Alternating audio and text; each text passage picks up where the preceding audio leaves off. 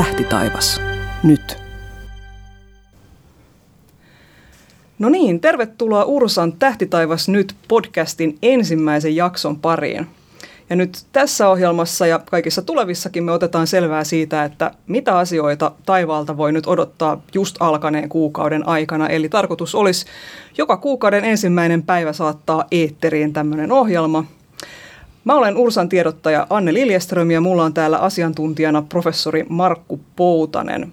Markku, mitä sä olit vakivieraana Yleisradion kuukauden tähtitaivas-ohjelmassa, jota veti Siskon Loikkanen noin 30 vuoden ajan ennen kuin toi ohjelma lopetettiin vuosi sitten. Siis laskinko mä nyt oikein, että sä aloitit siellä jo ennen 1980-luvun puoliväliä? Joo, ei tässä oikeastaan itselläkään muistikuvaa, koska se alkoi, mutta se oli siellä 80-luvun vähän ennen puolta väliä. Yritettiin kerran noista historian lehdiltä etsiä, että mikähän siellä oli se ensimmäinen kerta, kun mulle on palkkaa maksettu, mutta ei löydetty niin vanhoja tietoja enää. Ja päädyttiin sinne mun muistikuvien mukaan 83-84 paikkeille ja sieltä sitten kerran kuukaudessa, niin kyllä sitä varmaan tuommoinen kolme ja kertaa on tullut tehtyä sitä. Se on järkyttävää. No sulla on ainakin sitten niin kuin taivas hallussa aika hyvin. Tiedät, kuinka se pyörii vuoden voi, mittaan. Voi voi, sehän muuttuu koko ajan. se muuttuu. No niin, hyvä. Hyvä. Mennään itse asiaan. Tammikuu 2019. Miltä näyttää nyt siis tammikuinen tähtitaivas? Se vissiin näyttää aika samalta kuin muinakin vuosina. No se itse tähtitaivas tosiaan näyttää ihan samalta kuin muinakin vuosina. Ja voi sanoa, että tämä tammikuu on nimenomaan se kuukausi, jolloin voi sanoa, että nyt se tähtitaivas on juuri siinä talvisessa asennossa. Että siellä on tämä Orionin kuvio, minkä monet tuntee sen keskiosan tämän Väinämöisen viikatteen, se on etelässä siinä vähän myöhemmin illalla. Sirius, tähtitaivaan kirkkain tähti, se nousee sinne matalalle kaakkois-etelätaivaalle myöhemmin illalla. Ja sitten kaikki nämä muut kuviot, niin ne on semmoisessa, voi sanoa talvisessa asennossa, kaikki ne syksyn tähtitaivaan kuviot, ne on jo kiertynyt tuonne länteen tai pohjoisen tai menneet taivaanrannan alapuolelle. Ja sitten jos jaksaa myöhemmin yhden valvoa, sieltä rupeaa tulemaan semmoisia pikkasen oudomman näköisiä kuvioita tuolta idästä sen takia, että ne on sitten niitä loppukevään tai oikeastaan lopputalven, alkukevään tähtikuvioita, jotka sitten näkyy hyvin lyhyen aikaa sillä kevättaivaalla ja niitä ei monet niin hyvin tunnekaan sitten, mutta niihin voidaan palata sitten myöhemmin keväällä. Hyvä on kevääksi jotain odotettavaa. Mitäs meillä on just takana tosi synkkä loppuvuosi, ollut todella pilvistä. Mitäs tammikuu noin yleensä? Voisiko odottaa, että silloin ehtisi vähän pilkahduksia tähtitaivaasta näkyä? Kuinka pilvistä yleensä on? Kyllä se yleensä tuossa tammikuun puolella alkaa normaalivuosina pikkasen helpottaa. Joskus se menee tuonne helmikuulle ennen kuin alkaa ihan oikeasti näkyä tähtitaivasta enemmän. Ja tässä tietysti heti kun säät vähän selkeänee tammikuussa, niin ongelma on se, että lämpötila yleensä myös tipahtaa sitten, että on tulee kunnon pakkaset. Ja ei se tietysti kauhean kiva siellä pakkasessa seisoa ja väritellä ja katsoa, mitä taivaalla näkyy, mutta tietysti se on enemmän pukeutumiskysymys. Aivan oikein. Joo, alkaa vähän niin kuin helpottaa siitä puheen ollen. Me vietettiin talvipäivän seisausta 22. joulukuuta ja nyt siis päivät alkaa pidetä. Huomaako sitä vielä tammikuussa? Onko meillä vielä, mikä, mikä alkaako, alkaako valo, valon määrä lisääntyä vielä tammikuussa? Kyllä sen oikeastaan huomaa, no tietysti ihan ensimmäisenä sen huomaa almanakasta, kun rupeaa katsomaan auringon nousu- ja laskuaikoja, niin sieltähän sen näkee kyllä, että päivät pitenee, mutta kyllä se menee ehkä tuonne tammikuun loppupuolelle ennen kuin siinä oikeasti huomaa. Helmikuussaan sitten näkee jo kyllä ihan helposti, kun illalla lähtee töistä tai, tai muuten liikkeelle, niin kappas vaan on valossa. Eli siellä se sitten näkyy, mutta kyllä se tammikuussa näkyy ja, ja kyllähän se tuossa tammikuun alussa, niin monethan kun almanakkaa katsoo ihmettä, että minkä takia ne päivät pitenee vain illasta. Siellähän on, jos katsoo, niin joka ilta se pikkasen myöhemmin aurinko laskee, mutta aamulla se nousee suunnilleen samaan aikaan. Ja tämä taas johtuu ihan siitä, että nyt tammikuun alussa niin maa on lähinnä aurinkoa. Ja no ei sitä tietysti huomaa täällä meillä, ei se kauheasti tämä maanradan soikeus siihen vaikuta, mutta se vaikuttaa tähän maan rataliikkeeseen. Ja nyt kun maan pyöriminen ei tiedä yhtään mitään tästä rataliikkeestä, niin maa pyörii samaa tahtia, mutta se kulkee radallaan vähän nopeammin ja niin se aurinko näyttää pikkasen siellä aina jäävän jälkeen. Eli tässä tammikuun alussa niin me nähdään semmoinen hauska ilmiö, että tuo päivä pitenee illasta. Sitten se tasoittuu siinä, kun mennään tuonne helmikuun suuntaan. Ei se näy kuin tässä ihan tammikuun alkupäivinä parhaiten, mutta päivän piteneminen sehän on huomattu jopa aikanaan Suomen Pankissa. Tästä on kyllä tietysti jo vuosikymmeniä aikaa. Silloin eräs entinen, tai oliko silloin vielä tuleva pääministeri Harri Holkeri, oli Suomen Pankissa ja mä olin siihen aikaan tuolla tähtitieteen laitoksella harjoitustyön vastaanotossa ja aina siihen puhelimeen tuli tämmöisiä omituisia soittoja. Ja sitten yhtenä päivänä sinne tuli tämmöinen omituinen soitto. Täällä on Harri Holkeri Suomen Pankista päivä. He ovat tässä kahvitauolla ihmettelleet, että minkä takia nämä päivät pitenee illasta. No sitten minä joudun antamaan tämän selityksen puhelimessa sitten Suomen Pankkiin, että minkä takia tämä päivä, päivä käyttäytyy näin omituisesti tammikuun alussa. Että kyllä tämä ihan tuolla korkealla tasolla herättää huomiota kahvipöytäkeskusteluissa. Eli sanoit, että, että nyt itse asiassa tammikuun alussa maa on lähinnä aurinkoa. Useinhan ihmiset tai välillä kuulee tällaista harhaluuloja siitä, että meillä olisi täällä talvi sitä varten, että ollaan kauempana auringosta, mutta näin ei ole. Näin ei ole. Näin oli. Ja se on nimenomaan, tämä maraton on sen verran vähän soikea, että tällä oikeastaan tällä etäisyyden muutoksella ei ole niin valtavaa vaikutusta tähän lämpötilaan ja vuoden aikoina. Se on nimenomaan tämä maan akselin kaltevuus. Ja nyt tässä talvella tammikuussa, niin maan akseli on juuri siinä asennossa, että me ollaan kallistuneet näitä pohjoinen pallonpuolisko poispäin auringosta. Ja kesällä taas on toisinpäin, silloin kun me ollaan kauimpana auringosta, niin tämä pohjoinen pallonpuolisko on sitten kallistuneena sinne aurinkoon päin ja meillä on sitten yöttömät yöt täällä pohjoisessa. Ja tämä tietysti, siihen se vaikuttaa pikkasen, että tämä meidän kesäpuolisko, eli silloin kun me ollaan siellä kauimpana auringosta, niin maarataliike on vähän hitaampi, että kesäpuolisko on pikkasen pidempi ajallisesti kuin tämä talvipuolisko, kun me ollaan lähempänä aurinkoa. Ei se siltä tunnu. Ei se siltä tunnu, mutta tuota, näin, se, näin se on, että tämä talvi hurahtaa paljon nopeammin kuin, no ei se nyt paljon nopeammin hurahda pari päivää, siinä taitaa olla eroa, mutta kuitenkin tämmöisiä, mutta se etäisyys ei ole niin merkittävä tekijä tässä maan tapauksessa, koska maarata on kuitenkin oikeastaan aika pyöreä, kun sitä rupeaa katsomaan. Hyvä. Katsotaan vähän, mitäs planeettoja tammikuussa. Nyt on Venus ollut huomiota herättävän kirkas aamutaivaalla koko joulukuun. Ja itse asiassa se nousi sinne jo marraskuun aikana. Vieläkö me saadaan nauttia Veenuksesta aamuisin tammikuussa? Kyllä se näkyy. Se näkyy tuossa vielä pari kuukautta ihan kivasti aamutaivaalla. Ja se on tosiaan kyllä niin kirkas, että ei sitä voi olla huomaamatta. Ja tuossa muutamana aamuna, kun joulua ennen oli näitä selkeitä aamuja ja eihän siinä tietysti meikäläisenkään tarvitse sitten kauhean aikaisin herätä nähdäkseen semmoisen puolipimeän taivaan vielä talvella tähän aikaan, niin kyllä se siellä niin silmiinpistävän kirkkaana loistaa, että voi sanoa, että, että ei sitä voi näkemättä olla. Ja se on tietysti Venus, se näkyy nyt hyvin aamutaivaalla.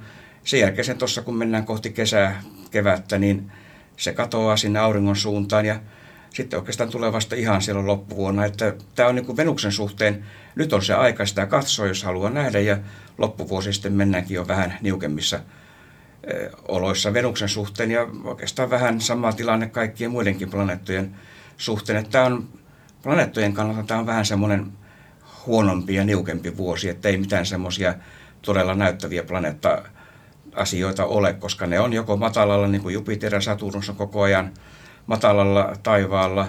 Mars näkyy jotenkuten. No sitten tietysti Uranus ja Neptunus onhan ne tuolla taas näkyvissä, mutta ne on niin himmeitä, että eihän niistä paljon silmin mitään iloa ole. Just. Tämä on nyt vähän surullista kuulla siis. Koko vuosi, kun mennään vähän vähillä planeetoilla. Kyllä se vähän siltä näyttää. Et täytyy toivoa, että jos jotain muuta mielenkiintoista tulisi, vaikka komettoja tai mistä tietää vaikka joku supernova tuolla poksahtaa, eihän, eihän sitä etukäteen tiedä. Uh, joo. No ajatellaan tämä nyt sillä lailla, että tässä nyt otetaan vauhtia sitten vuoteen 2020 varten. Öö, mites katsotaan näitä muita tammikuun taivaan tapahtumia? Eikö meillä ole yksi ihan näyttävä meteoriparvi tulossa ihan tammikuun alussa? Joo, kyllähän se on. Ei tietysti niin komea kuin nämä, mitkä nämä muut vuoden kuuluisat on elokuussa ja joulukuussa, mutta kyllä tämä kvadrantidien parvi on kuitenkin yksi näistä vuoden runsaimmista tähdenlentoparvista. Se on tuossa heti vuodenvaihteen jälkeen oikeastaan varmaan paras aika on siinä uuden vuoden ja loppiaisen välillä ehkä neljäs päivä on se ennustettu maksimi.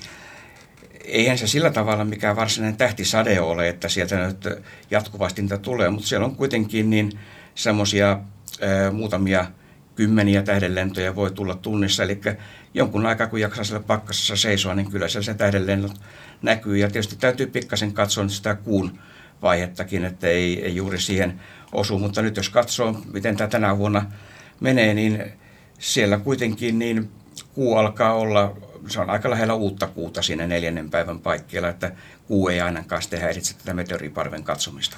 Loistavaa. Eikö kvadrantiidit on siitä vähän hankala parvi, että, että siinä on se niin sanottu maksimi, se kestää ihan vaan, se on erittäin terävä, että voi kestää se pari tuntia vaan, eli jos usein meteoriparvis on se, että sä voit vähän edellisinä iltoina ja öinä katsella tai se tulevina öinä, mutta tässä se on aika terävä, että jos se missaa sen parin tunnin tiukimman piikin, niin sitten jää kyllä meteorisaaliit paljon vähäisemmiksi.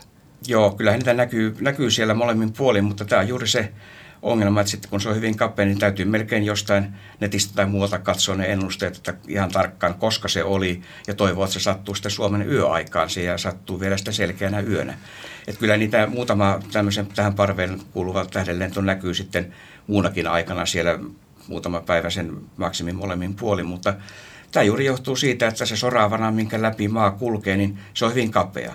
Ja se mennä hurahtaa läpi siitä sitten parissa tunnissa. Taas joku toinen voi kestää viikon, viikon enemmänkin. Se on semmoinen leveä, hajantunut eh, soravana siellä, jonka läpikulkeminen kestää pidemmän aikaa. Että ihan tästä se johtuu sitten, että kuinka kauan tämä maksimiaika kestää. Eli tähdenlentoparvet johtuu tällaisista avaruudessa olevista soravanoista. Mikä ne on jättänyt jälkeensä?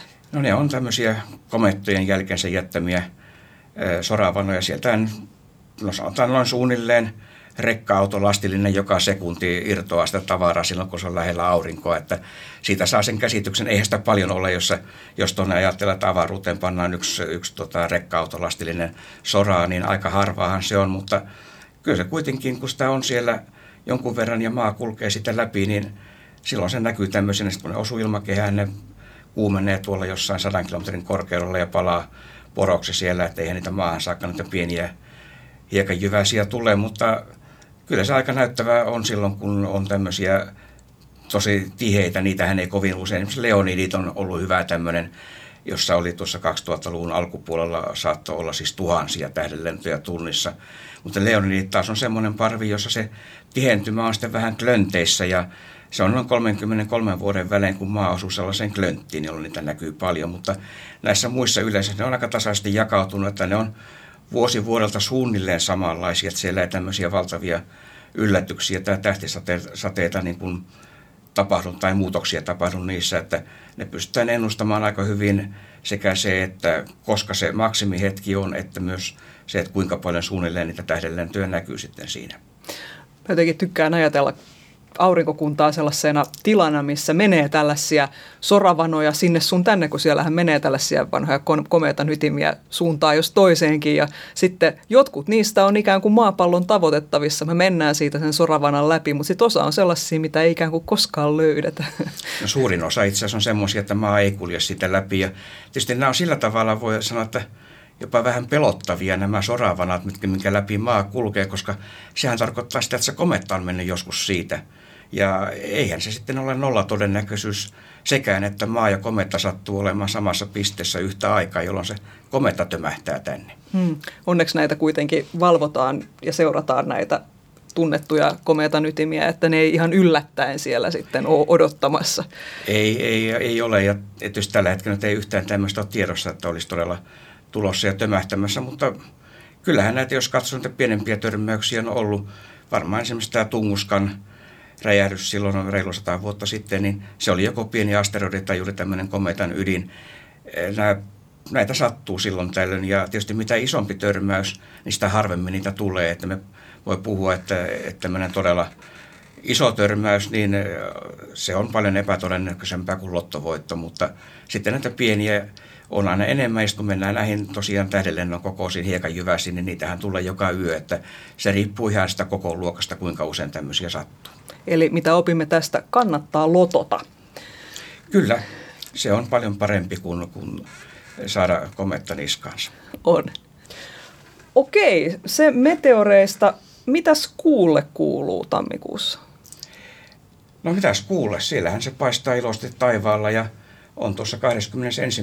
päivä täysikuuna ja sattupa vielä mokoma menemään maan varjon läpi, niin että me nähdään täällä sitten kuun pimennys maan pinnalla. Kuun pimennys, onko ihan täydellinen kuun pimennys? Kyllä se on täydellinen kuun pimennys ja näkyy vielä Suomessakin. Tosin siinä nyt on tietysti se, että ihan kokonaan sitä ei ehdi nähdä, kun se, kun se sitten loppuosa siellä jo kuu on laskenut taivarannan taakse, mutta käytännössä se koko se näyttävin vaihe kyllä näkyy Suomessa silloin 21. päivä aamuyöllä ja No se on tietysti hankalana aikana siinä mielessä on aamuyöllä, että joutuu sitten heräämään, että joskus ne on kivasti iltayöstä, että ihmiset on vielä hereillä, mutta jos selkeää on, niin kyllähän se kannattaa käydä katsomassa. Ei niitä kuitenkaan ihan joka vuosi tämmöisiäkään näy. Aivan. Mitenkäs, mi, mihinkäs aikaan on se täydellinen vaihe? Kuinka aikaisin tarvii herätä, jos sen no, haluaa nähdä? Itse asiassa se täydellinen vaihe se päättyy vasta se tuossa varttia vaille kahdeksan aamulla. Että ei loppujen lopuksi kauhean aikaisin tarvii herätä. Se alkaa, se puolivarjopimennys alkaa jo puoli viisi. Mutta sitten se täydellinen vaihe, niin se alkaa tuossa vasta kuuden jälkeen, tai itse asiassa puoli seitsemän jälkeen, 20 vaille seitsemän suunnilleen alkaa se täydellinen vaihe, niin kyllä se on ihan inhimillisen aikaan sitten silloin nousta ja katsoa sitä. Ja varmaan monet on sinne jo hereillä, että siinä mielessä tämä on kuitenkin jo ihan, ihan kiva. Sitten tietysti se loppuvaihe, sitä oikeastaan siinä tavalla enää hyvin näy, koska se on sitten siellä yhdeksän jälkeen kymmeneltä vasta se päättyy, niin silloin alkaa olla valossa, että se oikeastaan se ei näy. Mutta se paras aika tosiaan on tuossa sanotaan seitsemän ja puoli kahdeksan välillä aamulla, niin on se täydellisin vaihe parhaimmillaan. Voi ottaa aamukahvit ja katsella täydellistä kuumpimennystä. 21. ensimmäistä. Mitenkäs mä nyt kuulin, että nyt tämäkin täysikuu, 21.1. jolloin tämä kuumpimennys sattuu, on nyt tämmöinen niin sanottu superkuu. Eli se on siis, kuu on silloin radallaan lähellä sitä pistettä, missä se on lähinnä maata. Mä jotenkin ounastelen, että tästä tulee ehkä mahdollisesti taas tämmöinen ö, superverikuu. No, tota. tämä, joo, tämä on mielenkiintoinen, miten tavallaan tämmöinen ihan normaali luonnonilmiö sitten on mystifioitu Eh, kyllä se tietysti näkyy semmoinen ehkä 10 prosenttia suurempana kuin keskimäärin. Sehän tietysti sattuu, kun kuu liikkuu radallaan, se rata on sen verran soikea, se on välillä lähempänä maata, välillä kauempana maata joka kierroksella. Ja nyt ihan sitten tietysti miten maa sattuu olemaan suhteessa, tai kuu sattuu olemaan suhteessa maahan ja aurinkoon sitten. Välillä käy niin, että se on silloin ratansa lähimmässä pisteessä, kun, kun se on vastakkaisella suunnalla kuin aurinko ja sitten taas välillä se on ratansa kauimmaisella pisteellä, kun se on, on sitten samalla suunnalla. Tämä kuun pimennyksessä se ehkä tietysti sillä tavalla, tietysti, että se kuu näyttää ehkä hieman isommalta, mutta paljon isompi vaikutus siinä on sitten, jos sattuukin täydellinen auringon pimennys. Ja silloinhan siinä on iso ero, että jos kuu on lähinnä maata, niin me saadaan semmoinen superauringon pimennys, joka voi kestää useita minuutteja, parhaimmillaan seitsemän minuuttia tai sitten jos se kuu sattuu olemaan sitten kauimpana maasta sillä hetkellä, niin se ei pysty peittämään koko aurinkoa, vaan nähdään vain tämmöinen rengasmainen auringonpimennys, missä se aurinko sitten näkyy sieltä kuun reunan ympäri joka puolelta. Eli siellä, siellä tämä vaikutus on paljon isompi kuin tässä kuun pimennyksen tapauksessa. Okei, äh, sanoit tuossa just, että, että eihän, että kannattaa herätä katsomaan tämä kuumpimennys, koska eihän näitä nyt ihan joka vuosi näy, mutta kyllähän just tuossa viime vuonna näkyi itse asiassa, näkyi täydellinen kuumpimennys ja vielä osittainen auringonpimennys. Miten usein näitä me voidaan Suomessa nähdä? No kyllä tietysti siinä mielessä joka vuosi voi näkyä, että osittaisia pimennyksiä, mutta tietysti aina sattuu välillä niin, että se pimennys on sitten siellä toisella puolella maapalloa näkyvissä. Tietysti kuun pimennys on helpompi, koska kuun pimennys näkyy aina koko sillä pallonpuoliskolla, missä se kuu sattuu olemaan taivarannan yläpuolella sillä hetkellä. Eli todennäköisyys kuun pimennyksen näkemisen on paljon suurempi kuin auringon pimennyksen näkemisen. Et niitä on keskimäärin vuodessa on kahdesta seitsemän kappaletta on näitä pimennyksiä yhteensä. Miten ne jakautuu sitten kuun pimennyksen ja auringon pimennyksen välillä, nämä riippuu vähän vuodesta, mutta kuitenkin joka vuosi näitä on, mutta sitten monta, monta vuotta voi mennä niin, että meillä on huono tuuri, että ne onkin sitten siellä toisella puolella maapalloa. Ja varsinkin auringonpimennyksiä, edes osittaisia, niin niitä näkee paljon harvemmin. Kuun pimennykset on helpompia ehkä siinä mielessä. Ja seuraava kuumpimennys, mistä nähdään täydellinen, täydellinen vaihe Suomessa, on sitten vasta 2025, että kyllähän siihen nyt on yli kuusi vuotta sitten. Niin, tämä on juuri se, että ne on epätasaisesti jakautunut. Joka vuosi ei ole välillä kaksi vuotta, kolme vuotta peräkkäin, me nähdään ja sitten voi mennä monta vuotta taas, että ei, ei sitten osu meille, että se on siellä jossain eteläisellä pallonpuoliskolla tai, tai vastakkaisella puolella näkyvissä parhaiten. No täytyypä toivoa, että 21. tammikuuta olisi sitten pilvetöntä aamulla. No mitäs sittenhän meillä on tämä komeetta Virtanen, joka on nyt seikkailu Suomen taivaalla jo koko joulukuun. Se on nyt jäänyt aika himmeäksi. Se on voitu jossain pimeissä oloissa nähdä kyllä paljain silminkin vähän sellaisessa vihertävänä harsomaisena pallona, mutta mitäs veikkaat, vieläkö sitä voi nähdä tammikuussa? Kyllä se voi pikkasen hankalaa paljain silmin olla. Mitä tässä nyt joulun alla raportteja oli, niin ja taivaanvahdissakin näytti kuvia olevan aika kivasti, niin se on siellä nippanappa paljain silmin nähtävissä, jos on todella hyvät olosuhteet ja riittävän hyvät silmät sitten, mutta kiikarillahan sen näkee paremmin. Ja vielä paremmin sitten, jos valokuvaamalla tekee. Ja siinä on tietysti nyt se, että se oli nyt lähimmillään tässä joulun tienoilla ja kirkkaimmillaan. Ja tammikuussa se alkaa pikkuhiljaa himmetä.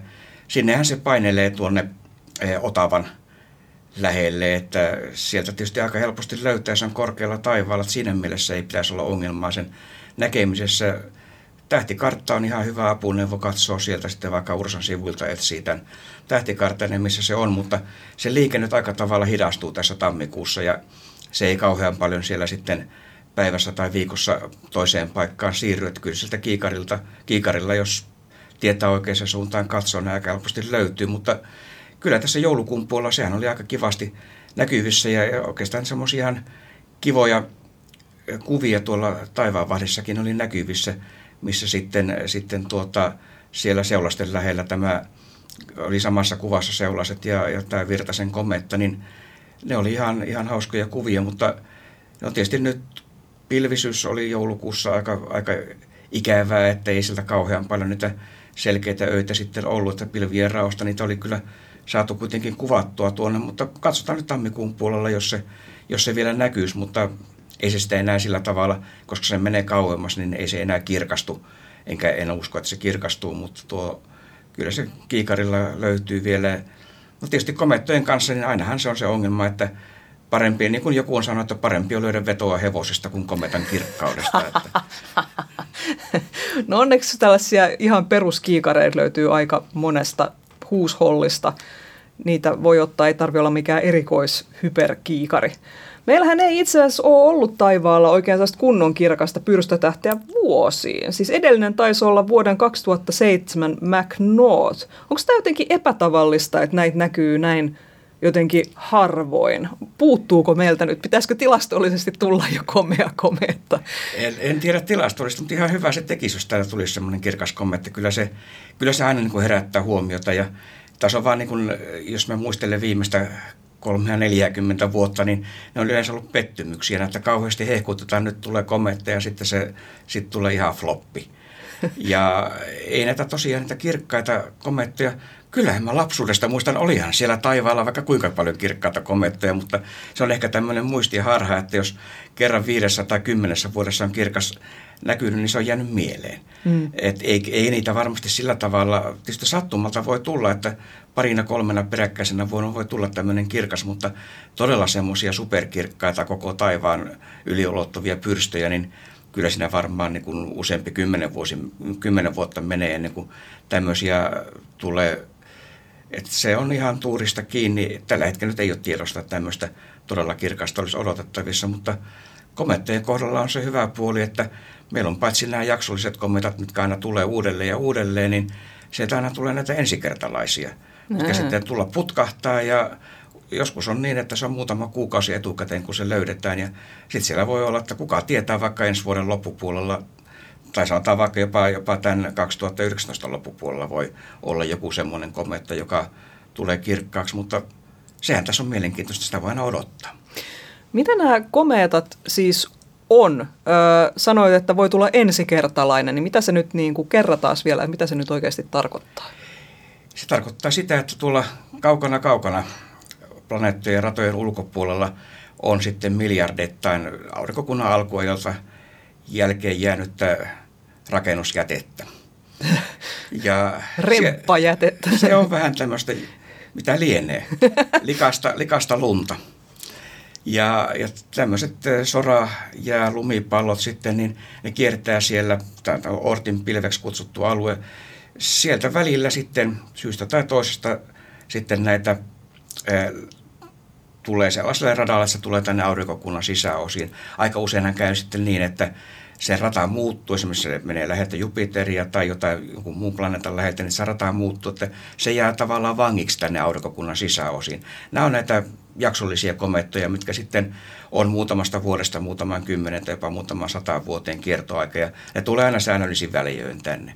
Mutta sitten tosiaan nämä ensikertalaiset, mitkä tulee, niin osa niistä ne sitten tulee ja saman tien menee, eli ne ei sitten koskaan palaa tänne ja niitä voi tulla aika yllättävistä suunnista ja sen takia niin kun näiden komettojen löytäminen voi olla aika vaikeaa, koska eh, ammattilaiset ja sanotaan niin kuin tämmöiset niin kuin tähtitieteen eh, havaitsijat, niin ei, niillä on tietyt kohteet ja tietyt asiat, joita havaitaan ja näitä komettoja, niitä löydetään, niitä, niitä vaan haravoidaan tuolta taivaalta ja sen takia edelleenkin niin aika paljon näitä komettoja ihan tavalliset harrastajat löytää. Tämä tekee niin kuin tämän myös mielenkiintoiseksi. Tosin nyt on kyllä tullut pahoja kilpailijoita, näitä automaattisia teleskooppeja, jotka sitten löytää mokomat ilmeisesti suuremman osan näistä, että havaitsijoille jää, tai tämmöisen harrastajien havaitsijoille jää yhä vähemmän tätä tilaa sitten löytää näitä, mutta kyllä niitä edelleenkin e, tällä tavalla löydetään ja nehän voi olla ihan mitä tahansa, mitä sillä tulee. Se voi olla todella kirkkaaksi ja se riippuu myös aika paljon siitä, että miten läheltä maata se kulkee. Niin. Et jos hyvä tuuri käy, niin se on lähellä aurinkoa ja lähellä maata samaan aikaan, silloin me nähdään tämmöinen todella kirkas kometta, mutta jos sanoo, että niitä tulee pari kertaa vuosisadassa tämmöisiä todella kirkkaita, niin se on ehkä aika hyvä arvaus. Okei. Okay. Puhutaan vielä vähän ilmakehän ilmiöistä. Mitäs ilmiöitä tammikuun taivaalla tyypillisesti näkyy? Kyllä varmasti ehkä se kaikkein tyypillisin voisi sanoa talvella, niin on nämä tämmöiset jääsumuhalot ja, ja tällaiset valopilarit, jotka tulee ihan näistä keinovaloista. Et hyvä paikka löytää että tällaisia on, on vaikka jonkun tämmöisen laskettelukeskuksen läheltä, missä, missä nämä lumitykit sitten tekee tämmöistä sopivaa sumua. Tai sitten tietysti ihan luonnon olosuhteissakin välillä tulee tämmöisiä tilanteita, että ne on todella voi olla näyttäviä. Ja sitten tietysti yhtä lailla niin tämmöiset erinäköiset äh, haloilmiöt talvella, ne on, niitä näkyy aika usein. Ja sitten tietysti kun mennään tuonne pikkasen kohti tammikuun loppupuolta helmikuulle, helmiäspilviä alkaa pikkuhiljaa näkyä siellä auringonlaskun suunnalla – kangastuksia, no ehkä enemmän sitten kangastukset voi olla tuolla kevään ja kevät-talven asioita, mutta tavallaan tämä voisi sanoa, että niin nämä halot ja, ja nämä, nimenomaan nämä jääsumuhalot on sitten tämmöinen aika tyypillinen pakkaskauden ilmiö. Mitenkäs revontulet? Niistä on nyt, niitä täällä etelässä aina haikaillaan. Mikä nyt aurinko, auringon magneettinen aktiivisuus on vähän niin kuin hiipumassa tässä taas. Se on siinä vaiheessa sykliänsä. Mitäs uskallettaisiin aavistella, vieläkö Etelä-Suomessa voisi näkyä revontulia? Oikeastaan yllättävän paljon. Ehkä tämä johtuu nyt siitä, että ihmiset seuraa enemmän, on kameroita, on paljon tulee enemmän kuvia. Kun katsoo taivaan vahtia, niin siellä on ihan uskomaton määrä välillä näitä revontulihavaintoja. Kun aikaisemmin puhutte, että Etelä-Suomessa jos muutaman kerran vuodessa näkyy revontulia, niin hyvä nyt. Mulla on vähän tunne, että hyvä, että joka viikko näin jotakin, koska ihmiset tavallaan ne katsoo taivaalle, kamerat on mukana, kännykällä jopa saa kuvia, niin näillä oikeastaan sanotaan näillä heikoilla revontulilla on se miellyttävä piirre, että, että ne tarttuu valokuvaan paljon paremmin kuin silmän verkkokalvolle. Että jos, jos näkee jotakin tämmöistä omitusta töhnää tuolla taivaalla, ottaa valokuvan ja hahtaa onkin vihreitä on revontulta. Ja, ja se näkyy niin kuin valokuvissa paljon paremmin. Tämä on ehkä lisännyt näitä revontulihavaintoja. Mutta tietysti se, että nyt aurinko on menossa kohti sitä minimiä, siinä on nyt tämä minimi tämän laskuvaiheen aikana, niin tyypillisesti tämmöisiä voimakkaita auringon purkauksia tulee välillä, että välillä voi ihan oikeasti ryöpsähtää kirkas revontuli-ilmiö, jos tämä hiukkassuihko osuu maan suuntaan. että niitähän ei etukäteen pysty ennustamaan mitä on, mutta sitten kun tietysti kun mennään sinne ihan minimin pohjalle, niin kyllä niitä vähemmän siellä on, mutta jotenkin semmoinen tunne, että niitä revontulia kuitenkin tuntuu näkyvän jopa Etelä-Suomessa, mutta tietysti mitä pohjoisemmaksi mennään, niin sitä paremmin niitä näkyy. Ja vissiin nyt tässä, mitä on viime aikoina näkynyt Etelä-Suomessa revontulia, niin ne on usein liittynyt tässä niin kuin auringon koronan aukkoihin, että, että jos sellaisia tulee, niin sitten sieltä saattaa pujahtaa vähän tällaista revontuliruokaa meidän ilmakehään. Kyllä joo, se on nimenomaan, ja tämä on juuri sitä, sitä niin kuin se lasku, aktiivisella laskuvaiheen aikaa, että siellä niitä korona-aukkoja alkaa ilmestyä ja silloin sitä töhnää pääsee karkaamaan sieltä auringon pinnalta paljon helpommin.